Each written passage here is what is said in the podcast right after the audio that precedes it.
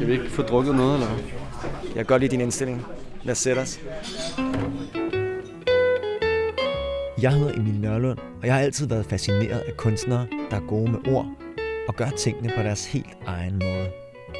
I dag på Balébar skal jeg drikke en øl med en ordekvilibrist, der med sine tunge temaer ikke ligefrem stryger sine læsere med hårene, men pt. Alligevel oplever rigtig god medvind i sin kunstneriske karriere.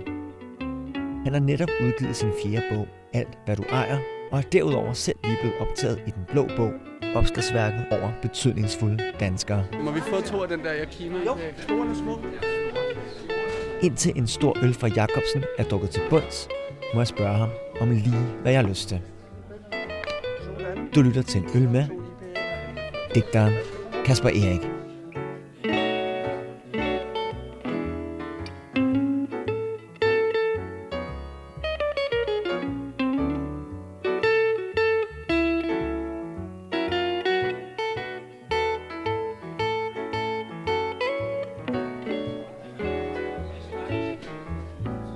Nu sidder vi her. Det er en flot øl. Hvordan vil du beskrive farven? Det gider jeg ikke. Det forstår jeg faktisk godt. Skal vi ikke bare... Jo, skål. Du kan godt lide at være lidt kontrær, er det ikke rigtigt? Jo. Du starter med ikke at gide og beskrive farven. Ja, men det er også fordi, det er morgen, og... Eller klokken er... Det er ikke morgen, men altså... Jeg synes bare, at jeg så tit beskriver ting. Så nogle gange så får det bare sådan, det gider jeg ikke. Altså det er jo fint, den ser fin ud, den er flot, men altså folk kan da bare købe en øl selv. De ved godt, hvordan en flot øl ser ud. Men du er jo god med ord. Det er derfor jeg spørger dig. Jamen det er, ja, men det er ligesom det, du ved, det er ligesom det minder mig lidt om, når min far kom hjem fra arbejde, der var lille, og så ville jeg have ham til at ordne et eller andet med computeren. Han er programmør. Mm. Altså, han gad ikke. Han gad aldrig at hjælpe med noget, fordi han orkede det bare ikke, mand. Han havde siddet ved computeren hele dagen. Sådan kan jeg også få det nogle gange. Hvis nogen siger, kan du ikke sige noget, prøv at sige noget smukt om øllen? Nej, det gider jeg ikke. Bare det er jo ikke, fordi at jeg kan sige noget spændende om den her øl, som alle mulige andre ikke kunne sige. Nu føler jeg helt, at jeg har stillet et virkelig dumt spørgsmål. Jeg synes, det går rigtig godt. Også det allerede med det kontrære. Kasper, du er jo kunstner. Det, som man tit tænker, når man ikke selv er kunstner, det er, at kunstnere lever altid det løse kunstnerliv, hvor der bare altid er øl hver eneste aften, og der er bare fester, ballader og faniseringer. Var det sådan i går aftes? Nej, i går aftes var der bare FCK-kamp. Jeg drak der nogle øl. Det var også torsdag. Men altså, det er jo både rigtigt og forkert, det der, ikke? Altså, jeg drikker nogle øl på nogle tidspunkter, der andre ikke drikker dem på, tror jeg. Men til gengæld arbejder jeg også bare vildt meget i weekenderne. Jeg har tænkt ret meget på det i forhold til Michael Strunge for tiden, fordi jeg sidder og laver sådan et udvalg af hans digte. Og der er den her myte omkring ham, som virkelig sådan den unge kunstner par excellence, ikke?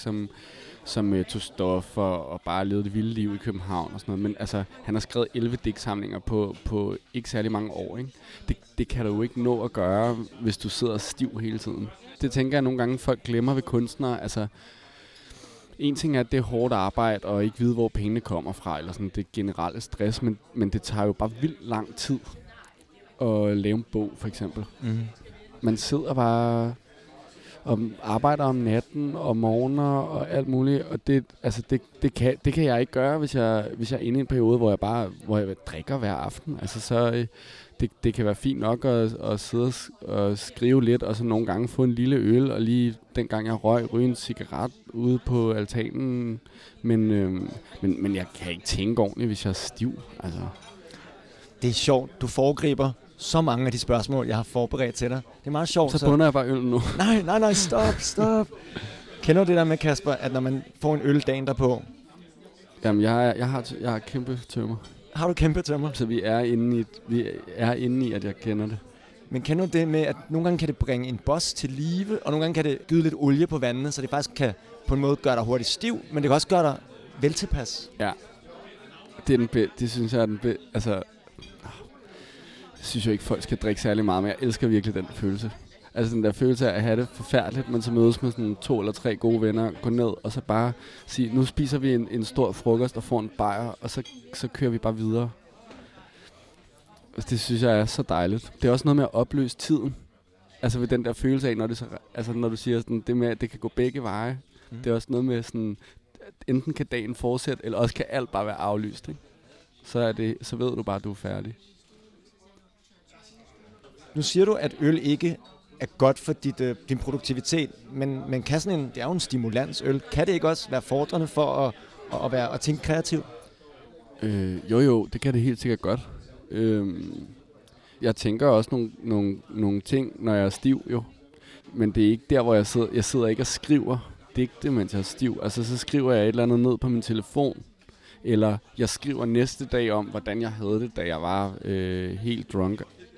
Eller jeg skriver om ikke at kunne huske, hvad jeg lavede i går. Altså, men jeg skriver jo ikke stimuleret af øl. Altså, jeg kan være inspireret af hvad som helst. Altså, hvis der er et eller andet med... Det har jo noget at gøre med, hvordan man interagerer. Det lyder så... Fuck, det lyder irriterende, mand. Men det har noget at gøre med, hvis man nu interagerer med øllen på en spændende måde, eller hvis der er et eller andet... Der kan også være en reklame, som er spændende omkring øl. Der kan være noget med, du ved... For eksempel, da vi bestilte, ikke, så kom vi til at snakke om det der med, hvorfor siger man egentlig, hov, det blev en hande, når den skummer over. Altså, det er da meget mere oplagt at tænke på en kvindes skede i den forbindelse, eller hvorfor hedder det ikke? Det blev, så er der juice i kanalen, eller hvad, altså, du ved, altså sådan noget, ikke? Altså, det har jo bare noget at gøre med at tænke over det sprog og den verden, der omgiver os, og det er en øl også. Altså, men det er alt muligt. Jeg blev lidt overrasket over, at det var FCK, der var på menuen i går, og ikke en eller anden hvedekorn digtforelæsning. Kan du også finde inspiration i grøntsværen i parken? Ja. Der er ret meget fodbold med i alt, hvad du ejer. Altså min seneste bog. Men der er det jo med, fordi det også handler om at være barn og kunne huske, at vi vinder EM. Og så ligesom begynde at tænke over som voksen, at vi var med til EM på grund af Jugoslavien. Altså krisen, altså Jugoslavien blev udelukket, derfor kom vi med overhovedet, så vandt vi, ikke? Altså krigen på Balkanen og ligesom og hvor den hen nu, alt det kommer fra en eller anden erfaring af fodbold, så er der noget med at være på stadion og være mand på en bestemt måde og sådan noget. Altså det ved jeg ikke. Det er da meget mere oplagt. Altså jeg bliver da meget sjældent inspireret, hvis jeg er til en digtoplæsning med nogle andre. Altså det er det mindst inspirerende sted. Der er jeg bare for at lytte til nogle digte, fordi jeg synes, det er, fordi jeg godt kan lide digte. Men jeg er der ikke for at være på arbejde, når jeg går til digtoplæsninger. Jeg er der heller ikke for at være på arbejde til en FCK-kamp, men det kan det blive alligevel. Stadion er et meget mere spændende sted end en vedkunstoplæsning. Sorry.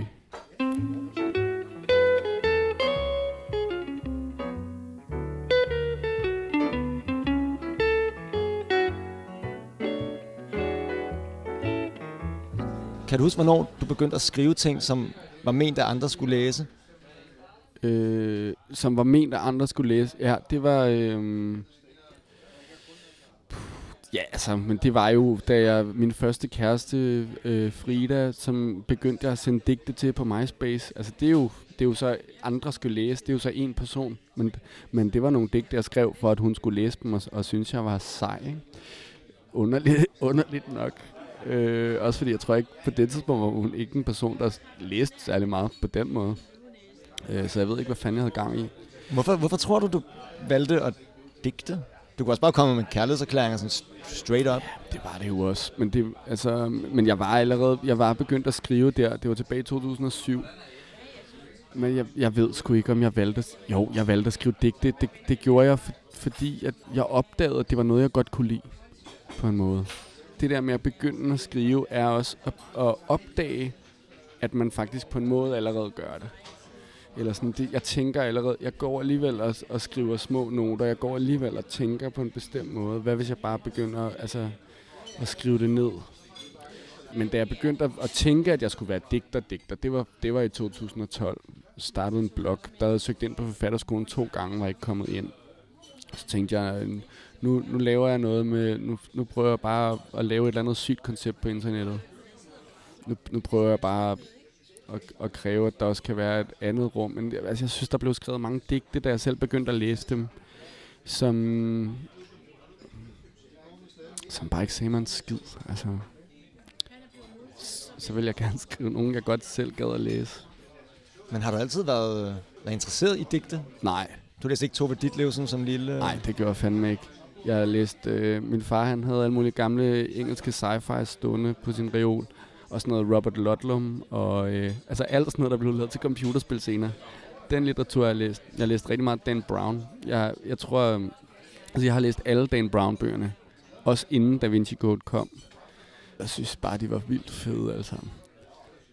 Jeg har læst meget Harry Potter, men udover det, så læste jeg sgu ikke bøger. Har du aldrig læst noget af det der, det helt i gåseøjne rigtige? Det kunne være Dostojevski eller et eller andet? Jo, jeg blev introduceret til noget i skolen, ikke? Og så da jeg blev kærester med Frida, så havde hun en mor, der havde en helt vild bogreol. Og hendes mor pushede mig på en måde nogle bøger. Så begyndte, jeg tror tit det der med, at man, når man skal... Det gælder jo med alt muligt, når man skal begynde at have fat i noget, man ikke har naturlig adgang til, som man ikke har opdraget til, så kræver det bare nogle mennesker, der lige peger noget ud og siger, hvad? Jeg tror, jeg kan se din personlighed her. Jeg tror, du synes, den her bog er vildt sjov. Det gjorde hun med Per Højholts 6512, kan jeg huske. Det var første gang, jeg læste en dansk litteratur på den måde, hvor det ikke havde noget med gymnasiet at gøre. Og jeg bare tænkte, kæft, det er eddersat med en fed bog. Tænk, at man kan skrive sådan. Det var sådan en erfaring af, sådan, okay, men verden er jo meget, altså, litteratur er noget helt andet, end jeg tror, det er. Ikke? De har løjet for mig i skolen, mand. Ja. Så begyndte jeg bare at rive bøger ud af den der bogreol, som min første kærestes mor havde. Har du så læst meget? Jamen, så har jeg bare læst rigtig mange bøger siden det. Så på et tidspunkt, så blev jeg rigtig træt af dansk litteratur, det tror jeg stadig, jeg er. Altså, fordi jeg selv skriver det, så bliver ligesom det med computeren, ikke? Jeg sagde med min far. At han, altså det der med at arbejde meget med noget, så får man egentlig med taltræthed. Så jeg læser meget amerikansk litteratur, jeg læser meget norsk litteratur. Hvis du var musiker, så ville jeg spørge, om du kom fra et hjem med klaver. Ja. Men kommer du så fra et hjem med skrivemaskinen, eller? Nej. Jamen det gør jeg sgu ikke. Min mor er uddannet apoteker, min far er bankassistent, men blev så programmør i en eller anden IT-virksomhed. Det er lidt noget andet med digte. Altså... Fordi jeg ved sgu ikke rigtigt, hvad er klaver? Hvad er klaveret, hvis man er digter? Det er jo også bare... Til gengæld, så er jeg opdraget til at være kontrær. Jeg er opdraget til, at det er okay. Nærmest til, det er noget vigtigt, ikke? Ikke bare sådan at være kritisk og selvstændig, men også at man sgu godt må sige de voksne imod. Og det jeg tror, som digter kan det lige så godt være at komme fra hjem med klaver. Hvis du godt kan lide at være kontrær, kan du så godt lide en dårlig anmeldelse? Ja, både og. Altså, jeg bliver stadig ked af dem, men jeg synes også... Altså, jeg ved det ikke. Altså, det der med en bedre anmeldelse er bedre end ingen, det tror jeg sgu ikke på. Men jeg bliver anfægtet af de dårlige anmeldelser. Jeg bliver ofte fordi, at jeg selvfølgelig, fordi jeg synes, jeg har skrevet den perfekte bog, så synes jeg jo også, at det er fordi, at de anfægtede anmeldelser, der er noget, de misforstår om verden. Og det bliver jeg anfægtet af, eller jeg føler, at nogle gange, især for tiden i det danske litterære sådan, landskab, er der, når vi snakker anmeldelser og litteraturkritik, og når man samtaler om bøger, er der bare helt vildt mange agendaer på spil. Og jeg bliver anfægtet over de agendaer. Jeg bliver anfægtet over for tiden. Jeg kan selv høre det på min stemme. Jeg bliver anfægtet over, at kulturpolitik lige nu bliver brugt som sådan en by proxy kampplads, hvor at folk, der ikke tør at diskutere rigtig politik, de brander sig frem i Weekendavisen og på Information og alle mulige steder i nogle fede DR-programmer, ikke? Fordi, jeg ved det ikke.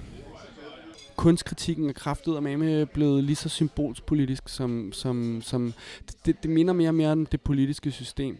Altså... Du har en masse aktører, som siger noget, som siger noget primært for at få kliks. Altså, hvad fanden foregår der, mand? Det behøver jo ikke at være noget problem. For mig som forfatter, jeg kan bare lære at give en fuck, ikke? Ja. Det er jeg også opdraget til. Men der, hvor det bare er rigtig dumt, det er, at vi får et dummere samfund af det. Vi taler til laveste fællesnævner. Vi taler til det underholdende, i stedet for at være med til at jeg skulle lige til at sige, uddanne hinanden. Ikke? Altså, kliksene sker på bekostning af dannelse. Og på, og hvis man har dårlig dannelse, så har man også dårlig mulighed for at tænke, og hvis man har dårlig mulighed for at tænke, så har man også dårlig mulighed for at forandre noget. Kasper, du skal tage en tøjøl. Ja, det er rigtigt. Skål. Skål.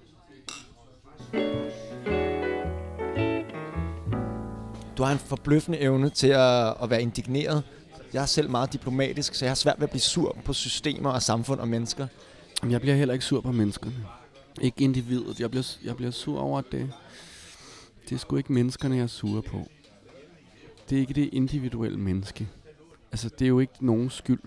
Altså, en person, der sidder og skriger, det er jo ikke noget problem. Jeg ved ikke, hvad det er, jeg bliver sur over. Er du sur nu? Nej. Nej, jeg har heller ikke... Nej, jeg har lige hørt Mario på vej herover. Jeg har det egentlig vildt god følelse i kroppen. Er det den der Let Me Love You? Ja. Ja, hvor han står og synger til sit eget spejlbillede. Jeg kender en del musikproducer, og der er mange af dem, der fremhæver det som en af de mest vellykkede, altså mest geniale popnummer. Det er simpelthen så godt et popnummer, og jeg hørte det, jeg begyndte at høre det rigtig meget for tiden. Også fordi jeg kan huske, at jeg selv har siddet og sagt i gymnasiet, at det bare var noget overfladisk lort. Og nu, så jeg også begyndt at lave musik selv jo. Nå. Med et band. Vi er ved at lave sådan den første EP færdig. Er du så spoken word eller sanger? Nej, jeg synger fandme. Nå. Ja. Kan du synge? Nej. Men det ordner autotune. Men det er også, kan du synge? Hvad betyder det? Ikke? Altså, kan jeg ramme tonen? Ja, det kan jeg godt. Nogle gange. Men det gør så meget fedt ikke at ramme den. Altså, fordi at jeg har begyndt at gøre det, så jeg begyndt at høre sådan nogle numre, som jeg tænkte var vildt dårlige. Og nu, det er ligesom det der med at lære at læse litteratur på en bestemt måde. Altså nu kan jeg bare sætte pris på noget ved det der Mario-nummer, som jeg ikke kunne tidligere. Og det er en vildt god følelse. Altså det føles også voksent på en måde. Det er sådan, det, ja. Hvad er det for en genre musik? Altså det vi laver nu? Ja. Jamen det er vel lidt sådan... Det låner nogle R&B-elementer og noget lidt... og nogle house-elementer. Altså sådan noget lidt dub, elektronisk dub. Mm. Og så mig med en autotune-stemme på dansk, der synger nogle tekster, som i begyndelsen tog det udgangspunkt i de bøger, jeg har skrevet. Primært de 3 første, 7-Eleven, Nike og Avatar, men nu har det bare løsnet sig lidt fra det. Nu, men det bliver en popplade, som kommer til at bare have numre om selvmord og ulykkelig kærlighed og krise i verden. Er ambitionen at lave nogle hits, eller er det bare... Ja, jeg skulle lige til at sige, at vi vil gerne spille til P6 Beat, men det når vi nok ikke. Ambitionen er sgu at lave et hit, selvfølgelig. Jeg gider ikke at sidde og gemme mig. Det er derfor, at vi kom til at lave musik, var fordi, at jeg havde et audiopoesi-samarbejde sammen med Mikkel Grevsen. Og på det tidspunkt, i begyndelsen, havde vi også en der hed Ask Bok. Vi hed Superpower, og så lavede vi sådan noget audiopoesi, ikke? Jeg sagde nogle digter, og de spillede noget fedt bagved. Og det, udgangspunktet var, at vi ikke gad at lave, det skal man passe på, hvad man siger herinde, men vi gad ikke at lave sådan noget støvet jazz, vel? Med en eller anden, der bare stod og sagde nogle ord. Og så da vi gik i studiet for at indspille noget af det, så kom vi til at kigge hinanden i øjnene og sige, okay, hvad er konsekvensen af det, vi er ved at sige her? Jamen det er, hvis man gerne vil lave noget audiopoesi, som ikke skal være noget støvet, altså hvorfor laver vi ikke bare popmusik? Altså hvad er argumentet for ikke at lave popmusik? Og der var ikke noget argument for nogen af os.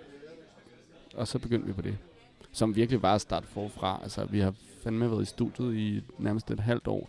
Lidt on-off, fordi vi alle sammen laver mange ting. Kan man høre noget lige nu på SoundCloud eller et eller andet? Nej. Der er ikke noget? Nej, men du kan få lov. Jeg kan afsløre det eksklusivt nu. Ja. At vi kommer til at hedde Intet Altid. Der er ingen, der ved noget om det. Altså, vi har først lige fundet på navnet. Det har også været en lang proces. Så, ja. Tak for den. Jamen, det var så lidt. Ja. Så fik du lige en verdenspremiere på et navn i hvert fald. Ja, et navn. Kasper, nu skal jeg prøve at... Ja, sorry, det var en ekskurs. Skål. Hvordan synes du, den smager, den her? Normalt er jeg jo ikke sådan... Jeg er jo ikke den store IPA-mand. Men jeg synes faktisk, den her smager meget godt. Altså, den er ikke så bitter i smagen. Jeg synes nogle gange, så IPA, det har sådan noget, hvor man bliver helt tør op i ganen bagefter, når man har drukket en tår. Men det synes jeg ikke nu. Jeg er meget enig faktisk. Jeg er heller ikke en IPA-mand, men jeg er også med på vognen her. Jeg har dog en ting med IPA. Jeg bliver mere påvirket af IPA end almindelig øl. Jeg ved ikke hvorfor. Okay, du vil at være snallere lidt? Nej, dog ikke. Okay, jeg kan ikke mærke noget som helst.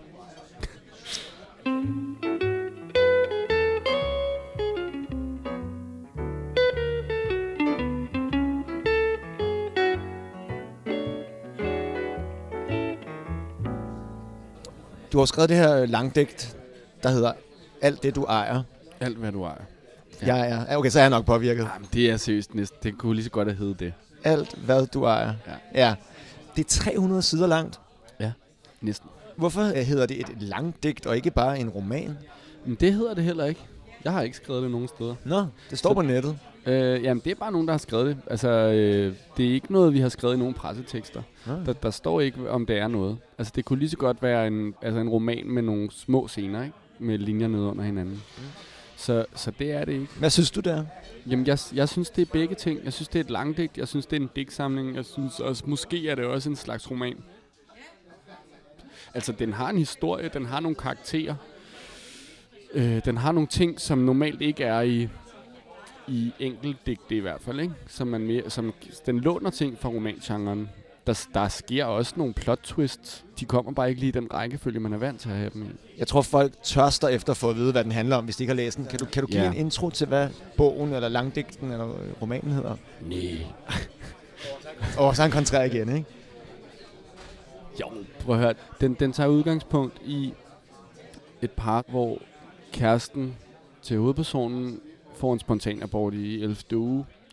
Så efter det, så går de fra hinanden. Og hovedpersonen tager til Grækenland blandt andet, til Athen, og er der for at komme væk.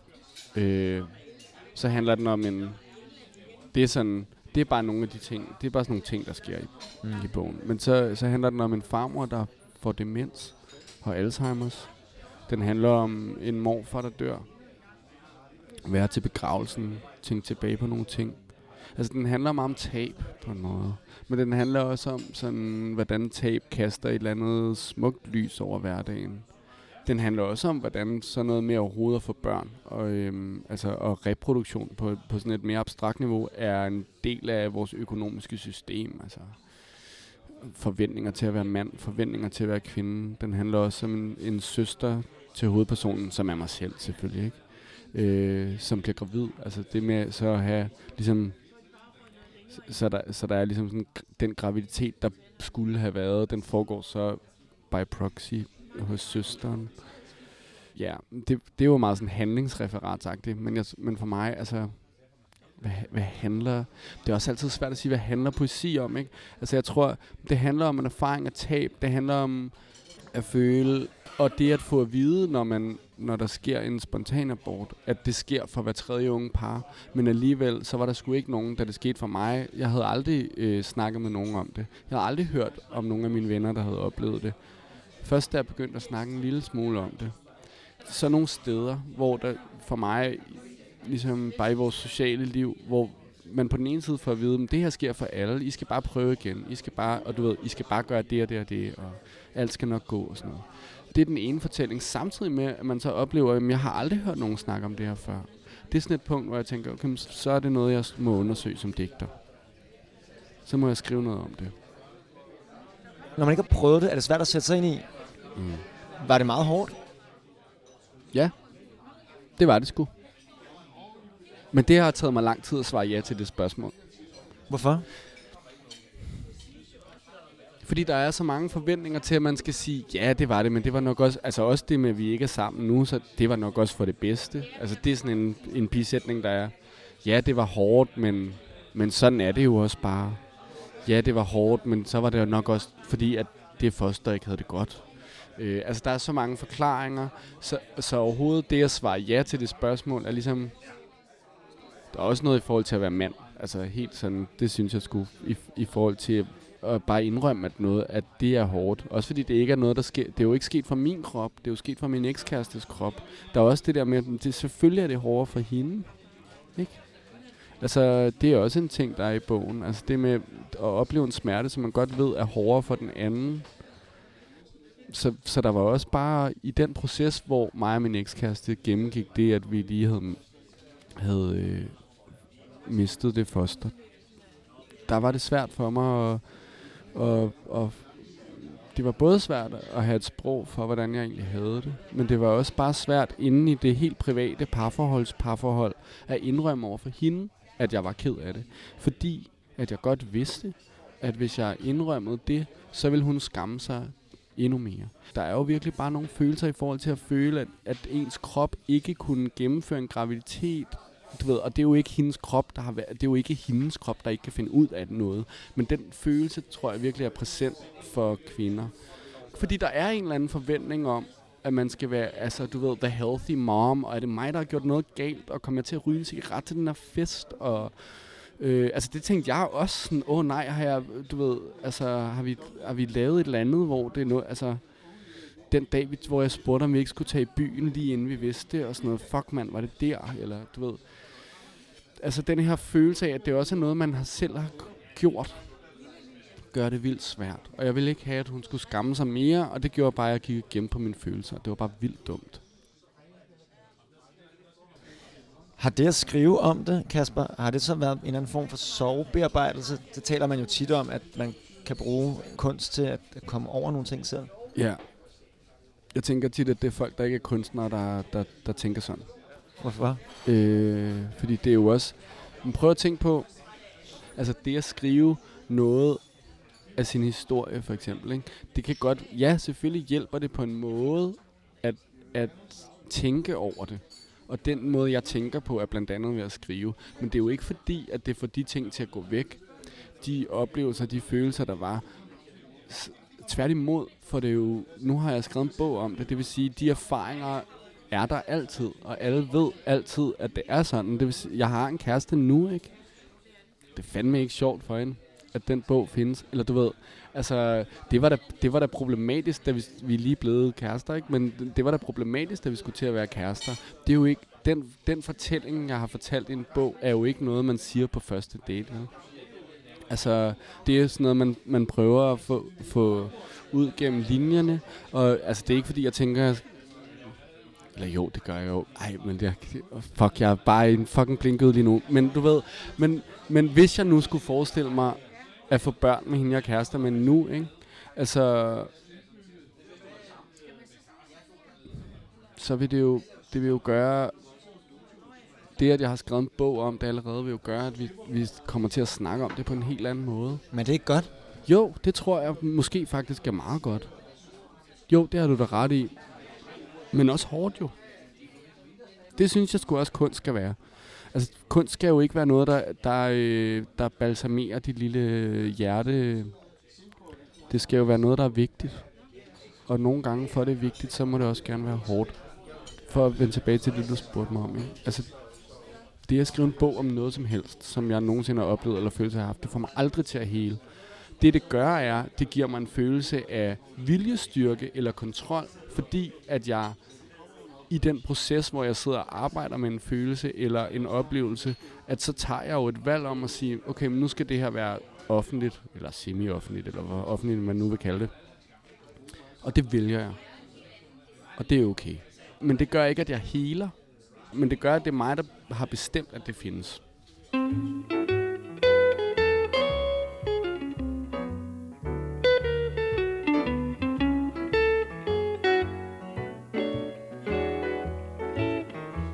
Men er bogen så, for lige at afrunde den, alt hvad du ejer, hvem tror du, den er mest gavnlig for at læse? Mænd eller kvinder? Eller er det et fedt? Jamen, der findes der også folk, der ikke er mænd og kvinder, får jeg lyst til at sige. Men, så renser jeg igen, ikke? Men jeg tror, at den kan give et sprog til et mandligt fællesskab. Altså, det ved jeg, at den gør. Jeg får sms'er, for jeg ved fandme ikke, hvor de får mit nummer fra. Jeg har fået sms'er fra ret mange unge mænd. Og det vil jeg bare sige, det er jeg jo vildt glad for. Ikke? Hvad skriver de? Jamen, de skriver, det har jeg også prøvet. Jeg er fandme glad for, at du har skrevet om det. Basically.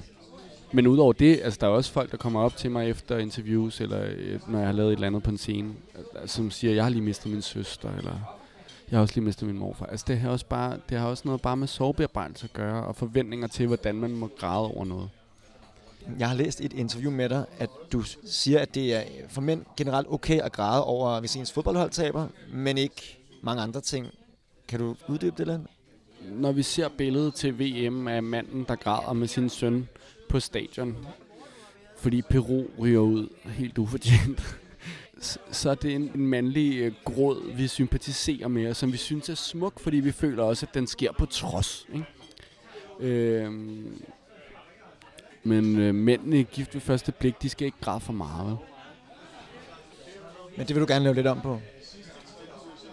Nej, det er ikke, fordi jeg vil lave om på noget. Jeg vil give mulighed for, at det ikke skal være skamfuldt at græde over at miste et barn som mand.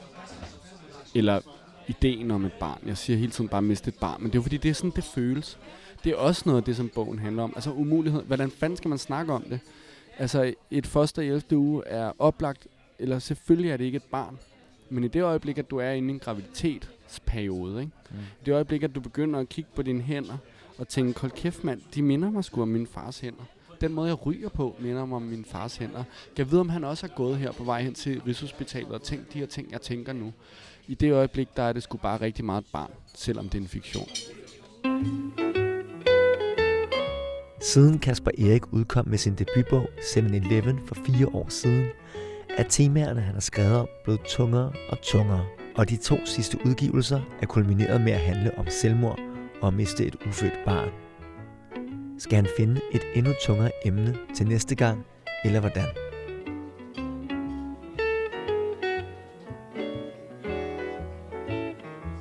Ja, det bliver sgu ikke tungere end selvmord. Men kan du mærke, at der er sådan en procession i dit liv mod det tunge, eller skal der snart ske noget lettere? Jeg har lavet et dokument efter, eller sådan, du ikke efter den her bog, men imens jeg skrev den, så bare hedder De Glade Digte. Som er små situationer, hvor jeg har haft det rigtig godt. Men ja, jeg kan godt mærke, at jeg er draget af det tunge. Men det er fordi, jeg synes, der er, det som bøgerne har til fælles, er jo, de handler om, hvordan man må forventninger til, at folk skal leve et lykkeligt liv på en bestemt måde. Og jeg tror, det som kunsten kan, er at afstigmatisere, når man ikke lever op til de forventninger. Sådan så, hvis man er dårlig til at være lykkelig, så skal man ikke både være ulykkelig og ulykkelig over at være dårlig til at være lykkelig. Altså dobbelt op på det dårlige menneske. Ikke? Altså jeg vil gerne slå et slag for det dårlige menneske. Den, der er dårlig til at have styr på sine følelser. Jeg tror, der er noget brugbart i det. Jeg tror, der er noget sandt i de folk, der render og er deprimeret for tiden. Det er meget mere uhyggeligt, at folk, der bare er glade. Og det synes jeg er så uhyggeligt simpelthen. Da du kom i dag, virkede du meget glad. Jamen, jeg er også en glad person. Men du ved, men hvis man skal være skeptisk over for nogen, så er det altså dem, der aldrig snakker om at de har det hårdt. Så gemmer man på noget, tror du, eller? Jamen, det ved jeg ikke, om en psykologisering. Nej, men hvis de ikke gemmer på noget, enten gemmer du på noget, og hvis du ikke gemmer på noget, så er du psykopat. Hvis du bare render rundt og er glad, ikke? Come on, mand. Prøv at kigge dig omkring. Der er fucking, altså, der er altså mennesker, der dør for, at vi kan have det sådan her, som vi sidder og har det på Balébar, og der er rigtig hyggeligt, og det kan jeg godt sætte pris på at være glad for. Det er ikke, fordi jeg synes, man skal være ked af det hele tiden, men vi skal sgu snakke om, hvad det koster, at vi har indrettet samfundet på den her måde, og det skal vi blandt andet bruge kunsten til. Og grunden til, at vi skal bruge kunsten, det er fordi, at den er et af de rum, hvor at en helt personlig erfaring, som du kan have, der kan pludselig være et fællesskab i den personlige erfaring med en eller anden. Og det bruger man for eksempel bøger til at snakke om. Ikke? Man bruger bøger til at lære at tænke med. Og det er godt at lære at tænke over, at verden er tung. Og nu skal jeg til at sige noget, som jeg ikke mener, som at det er jo også det hårde i livet, der gør, at vi kan være glade. Men jeg tror, det er rigtig vigtigt at træne sig til at tænke tungt, uden at gå i stykker over det. Og hvordan gør man det? Det ved jeg ikke, men jeg tror faktisk, at kunst er et rigtig godt sted at starte. Hvad koster det for samfundet, den måde vi har indrettet os på? Jamen prøv at høre, altså der er klimaflygtninge over det hele verden lige nu. Der er børn, der dør. Der er, altså siden, nu er det længe siden, vi snakkede om de flygtninge, som kom gående op ad den danske motorvej. Ikke? Der er flere, der dør i Middelhavet lige nu, end der var, da vi begyndte at snakke om de her flygtningestrømme.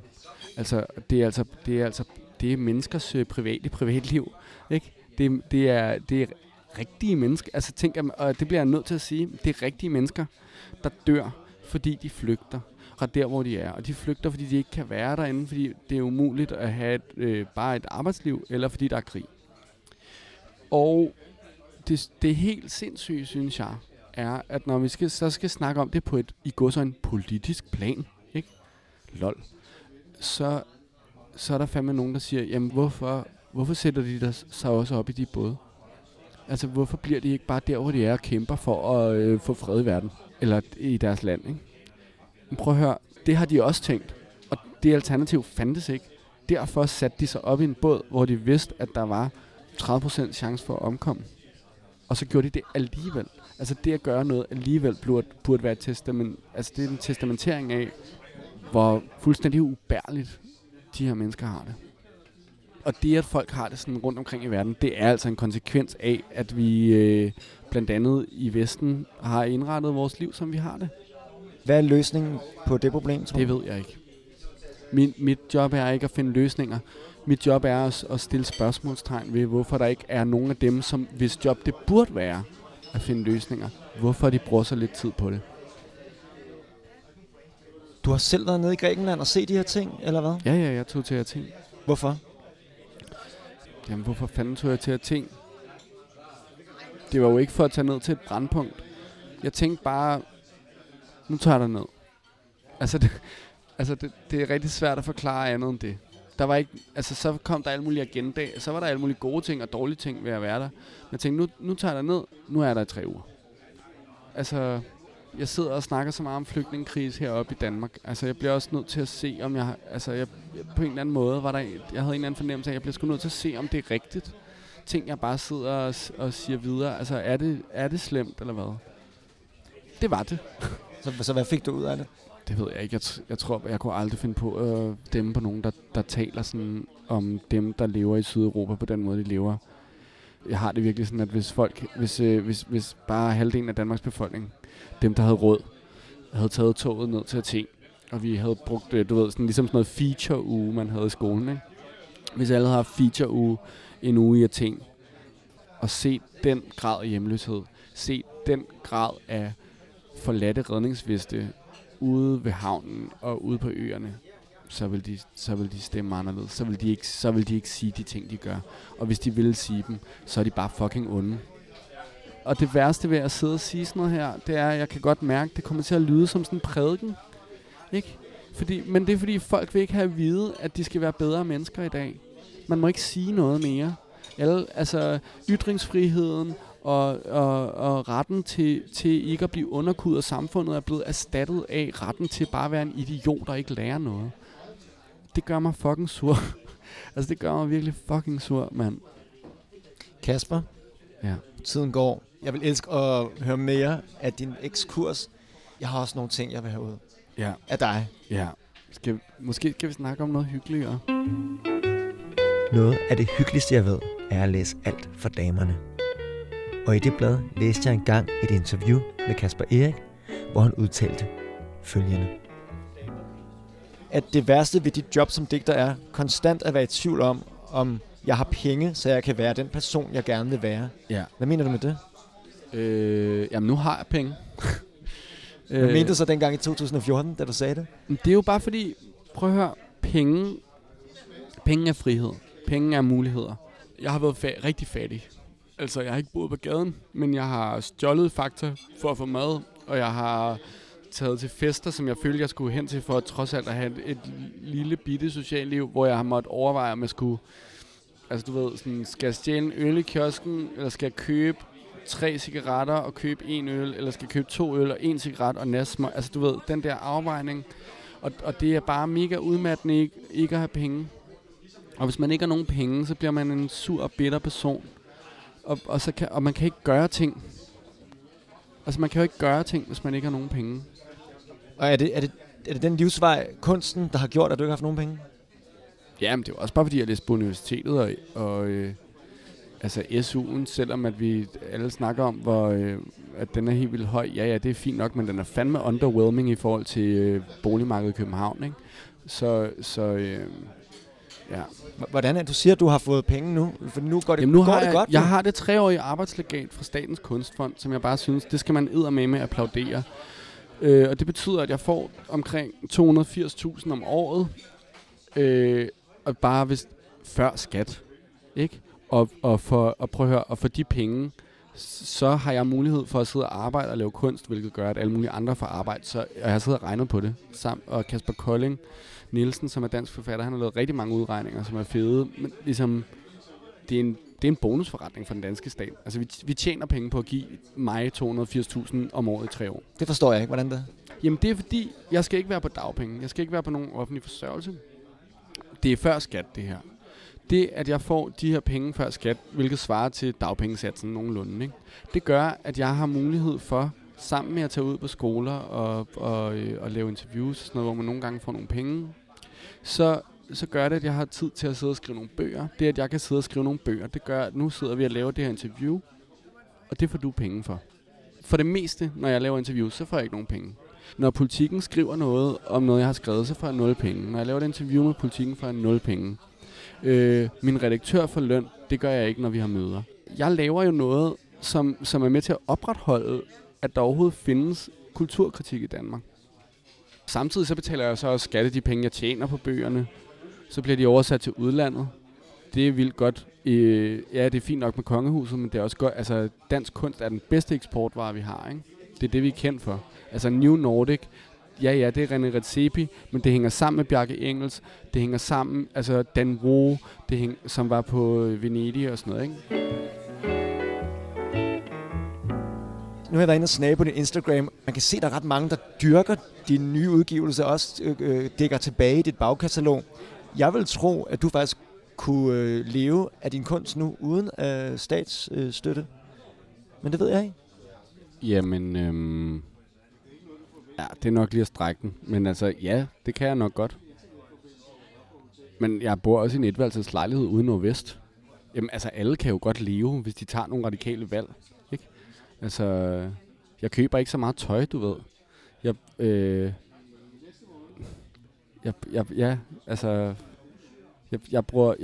Jeg bruger penge der, hvor de skal bruges. Men føler du, uset udefra føler jeg, at du har succes? Det føler jeg også. Men succes har ikke noget med økonomi at gøre. Ikke mere. Hvad er egentlig vigtigst for dig? At sælge mange enheder af din bog, eller få god anmeldelse? Begge ting. Hænger det sammen måske endda? Ja, både og. Altså, nej, men faktisk vil jeg sige, at denne her bog, altså alt hvad du ejer, er måske den, der har fået mest blandede anmeldelser i forhold til de andre. Og men også på en dejlig måde, hvor jeg føler, at nu bliver jeg anmeldt hårdt, fordi jeg bliver taget meget alvorligt som digter, ikke? Som har en position, som nogen gerne vil angribe os. Det synes jeg også er dejligt. Samtidig er det også den bog, jeg har fået allerbedst læserrespons på. Altså, der er så mange, der skriver til mig, og som du siger, altså på Insta og sådan, det er så fedt, ikke? Altså, det sætter jeg også pris på. Altså, jeg vil sige, at du var hyped, faktisk. Føler du selv, at du har ramt en hype? Ja, jeg føler sgu da, at jeg har det. Altså, jeg har fået lov, jeg har lige skrevet et nyt teaterstykke, og jeg skal hen.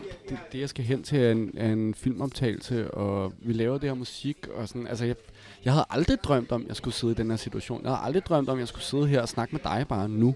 Altså, det var aldrig en del af planen. Ja? Var det en del af planen, at folk tager coveret til din seneste bog og får det som tatovering? Nej, men jeg vil bare sige, fuck mand, shout out til den person, der har gjort det. Jeg lagde det selv op og skrev, skal jeg få tatoveret det her screenshot på min røv? Altså, jeg overvejer det virkelig.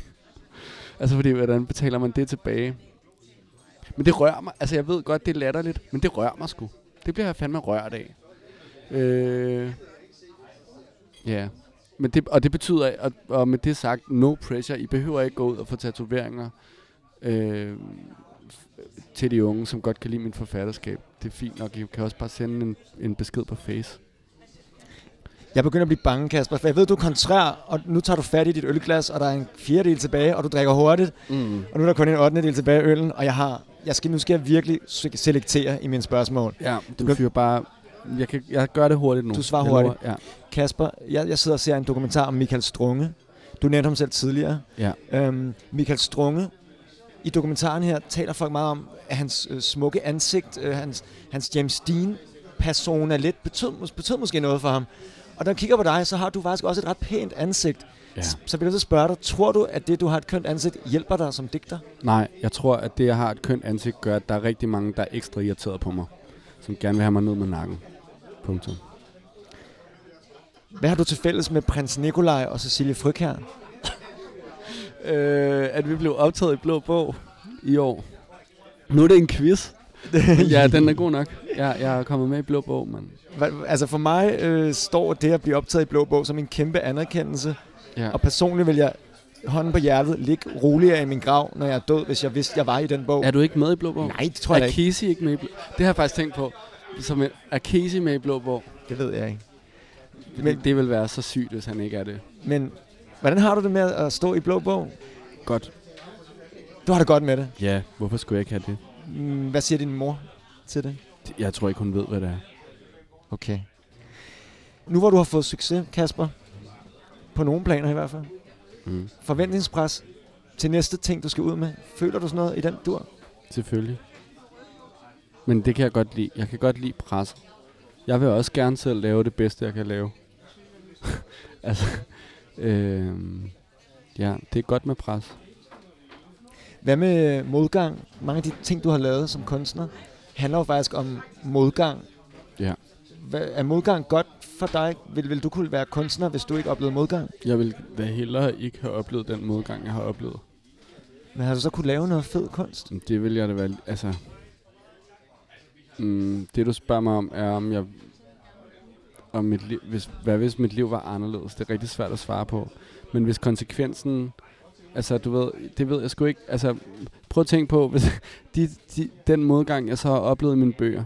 Hvis jeg ligesom skulle sige, okay, den kunne jeg få lov ikke at opleve. Hvad ville det betyde? Hvis det ville betyde, at jeg bare havde et fedt, dejligt liv og var lykkelig. Og så var konsekvensen, at jeg ikke skulle være digter. Jamen, det ville da sikkert være fint. Så bliver jeg nødt til at høre dig. Kunne du godt finde på, hvis du bare havde et... Nej, spørgsmålet er det her. Vil jeg gerne være digter for enhver pris? Nej. Okay. Ikke? Nej, selvfølgelig vil jeg ikke. Så hvis der var masser af lykke, jeg bare kunne forære dig her, og et 9-16 job, så kunne du godt finde på at overveje det? Ja, selvfølgelig. Men det betyder jo ikke, at jeg så bare vil være ligeglad med, hvad der sker i verden. Så vil jeg bare gøre noget andet. Altså, når jeg svarer på den måde, er det bare for at sige, det er ikke fordi, at jeg anser det at være digter som noget særligt fint, eller som noget sådan særligt lykkeligt i mit liv. Nu er det, der foregår. Og det er jeg glad for, og jeg tager det meget alvorligt. Men jeg synes, der kan være lige så meget mening i alle mulige andre ting. Og så allersidste spørgsmål. Tag den sidste tår. Ja, okay. Du slår den ihjel her. Ja, nu er den helt... tot. Hvem vil du helst drikke en øl med, levende som død, hvis du kunne vælge? For satan. Levende som død, mand. Og... Emil, det ved jeg virkelig ikke. Jeg aner det ikke. Det er noget af den mulighed. Ja, men det er jo også det. Hvad fanden skal man så... Altså, det er fordi, jeg føler, at det skal betyde alt muligt. Lige nu sidder jeg bare og tænker, jeg har ikke set min farmor vildt længe. Jeg gad godt at drikke en øl med hende. Jeg gad godt at drikke en øl med min farmor, inden hun fik demens. Mand. Det er jo strengt svaret. Det er jo mellem levende og død. Jeg savner fandme, inden hun fik demens. Der drak vi altså nogle bajer. Vi røg også nogle joints op i hendes lejlighed en gang. Det gad jeg godt at gøre igen. Også fordi, at jeg dengang, så optog jeg alt muligt på en computer, som så blev stjålet. Hvor hun talte bare i 5 timer. Det var for fedt. Jamen, det gad jeg. En eller anden i min familie. Det vil jeg altid vælge. Kasper? Der er bud efter dig, og din taxa står og venter på dig. Fedt. Tak for snakken. Tak for snakken. Det var dejligt at snakke med dig, Emil. Du er ikke færdig med din øl. Nej, men det var ikke en del af gamet. Okay. Held og lykke med det hele, ikke? Tak. Eller hvad man siger. Ja, hvad fanden siger man? Du gider ikke at være kontrær her i slutningen. Du er blevet lidt mild nu. Nej, ja. Er det øl? Nej. Nej, ja, men det er da dejligt at sige til hinanden. Held og lykke med det hele. Men tror du egentlig ikke, at øl gør lidt mild? Jo, men også, du ved, det gør også streng. Det kommer an på, hvad for nogle bar man kommer på, tror jeg. Så man kan både blive ølstreng og ølmild? Helt sikkert. Jeg kan godt lide ordet ølmild. Ja, det er et flot ord. Således med konsensus og et nyt ord i bagagen, nåede vi til glassets bund efter en god ølstund med Kasper Erik. Jeg hedder Emil Nørlund, og hvis du kunne lide, hvad du hørte, må du hjertens gerne dele en øl med alle dine venner, altså podcasten. Den næste Jacobsen-øl skal drikkes i selskab med en af kongerigets mest farverige kvinder, nemlig sangerinden og X-Factor-værtinden Mette Lindberg. Jeg håber, vi høres ved, og indtil da, skål! At nu er det færdigt, ikke? Det er slut. Nu slipper du. Du kan lægge mikrofonen. Alt er godt.